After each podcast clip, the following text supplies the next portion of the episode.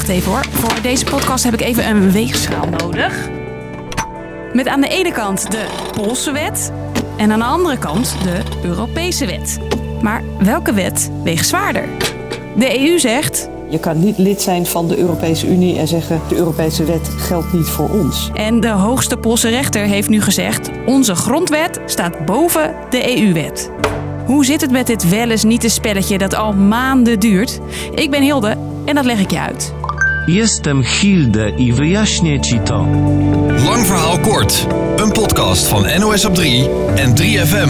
Misschien denk je saai, maar luister toch even. De Europese kernwaarden staan namelijk op het spel. 17 jaar geleden werd Polen lid van de Europese Unie. Dat was toen een groot feest. Witajcie we wspólnej Europie. Zaten voor Polen wel wat voorwaarden aan. Het moest voortaan een vrije markteconomie hebben, mensenrechten respecteren en de Europese rechtsorde omarmen. Europe is the best place on earth, at least as long as it remains a continent of freedom and rule of law. Zei Donald Tusk toen nog. Tot 2014 was hij de premier van Polen en daarna jarenlang voorzitter van de Europese Raad. Maar dat laatste stukje, And rule of law. daar gaat het nu over. Vanaf 2015 waait er namelijk een andere politieke Poolse wind. De rechtsconservatieve nationalistische PiS-partij wint dan overtuigend de verkiezingen.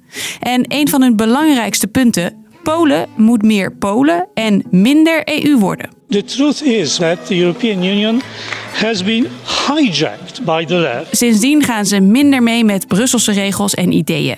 Het land weigert vluchtelingen op te nemen, tekent de Europese klimaatdoelen niet en voert een discriminerend beleid tegen LHBTI'ers met onder meer LHBTI-vrije zones. Vinden ze in Brussel maar niks. Because being yourself is not your ideology. It is your identity. En ook de Poolse rechtspraak staat onder druk. Onafhankelijke rechters zijn in rap tempo vervangen door rechters die de regering steunen. En kritische pro-Europese rechters wordt het leven zuur gemaakt. Geldt ook voor advocaten, activisten en journalisten. Ziet Brussel ook. putting an end to the separation of powers, trying to put the courts under direct control of the government. Het Europese Hof tikte Polen al meerdere keren op de vingers, omdat het land zich niet houdt aan de Europese regels die ze bij toetreding tot de EU beloofde te gaan volgen. Maar Polen legt die uitspraak telkens na zich neer. En dus is de vraag: Wat weegt zwaarder, Europees of Pools recht? in de voorwaarden van de EU staat: uitspraken van het Europese Hof zijn bindend en wegen dus zwaarder. Maar met die bemoeienis is de Poolse PiS-regering wel een beetje klaar. De regering heeft de hoogste rechters van het land gevraagd om te kijken naar de wetweegschaal. En die zegt nu: EU, jullie wet staat niet boven onze grondwet. Organy Unii Europejskiej działają poza granicami kompetencji przekazanych przez Rzeczpospolitą Polską w traktatach. Zijn ze in Brussel niet blij mee, toch? Correspondent Kiesja Hekster? Met deze uitspraak legt Polen echt een bom onder de rechtsorde van de Europese Unie. En waar ze in Brussel natuurlijk ook heel erg bang voor zijn, is dat andere landen misschien dit voorbeeld zullen gaan volgen. Als een land zich niet aan de Europese wet houdt, dan hebben we volgens deze Nederlandse Europarlementariër niks aan de hele samenwerking. Op deze manier kan je niet samenwerken met Polen als, daar, als je niet meer weet of de wet daar nog geldt. Polen is niet blij met de EU en de EU niet met Polen. Dan lijkt de oplossing simpel, toch?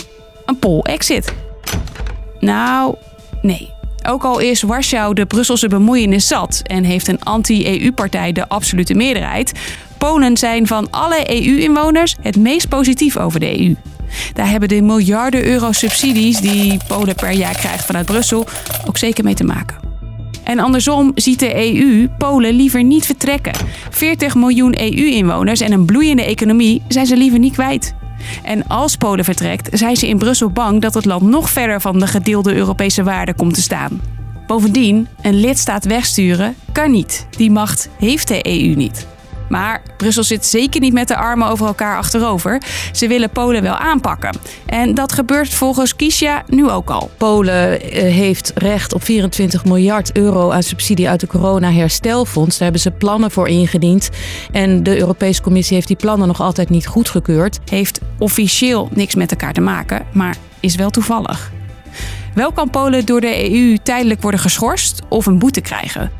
Een probleem, om zo'n sanctie op te leggen, moeten alle EU-staten het daarmee eens zijn. En laat Polen nou één goede Europese vriend hebben, Hongarije, dat tot nu toe steeds de Poolse kant kiest.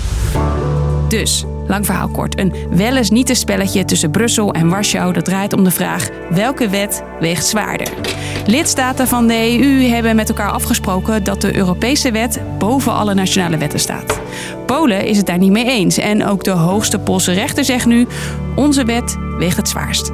Die uitspraak zorgt weer voor boze reacties vanuit Brussel.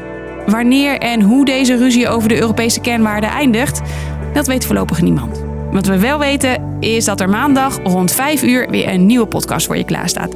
Fijn weekend! Mili Weekend.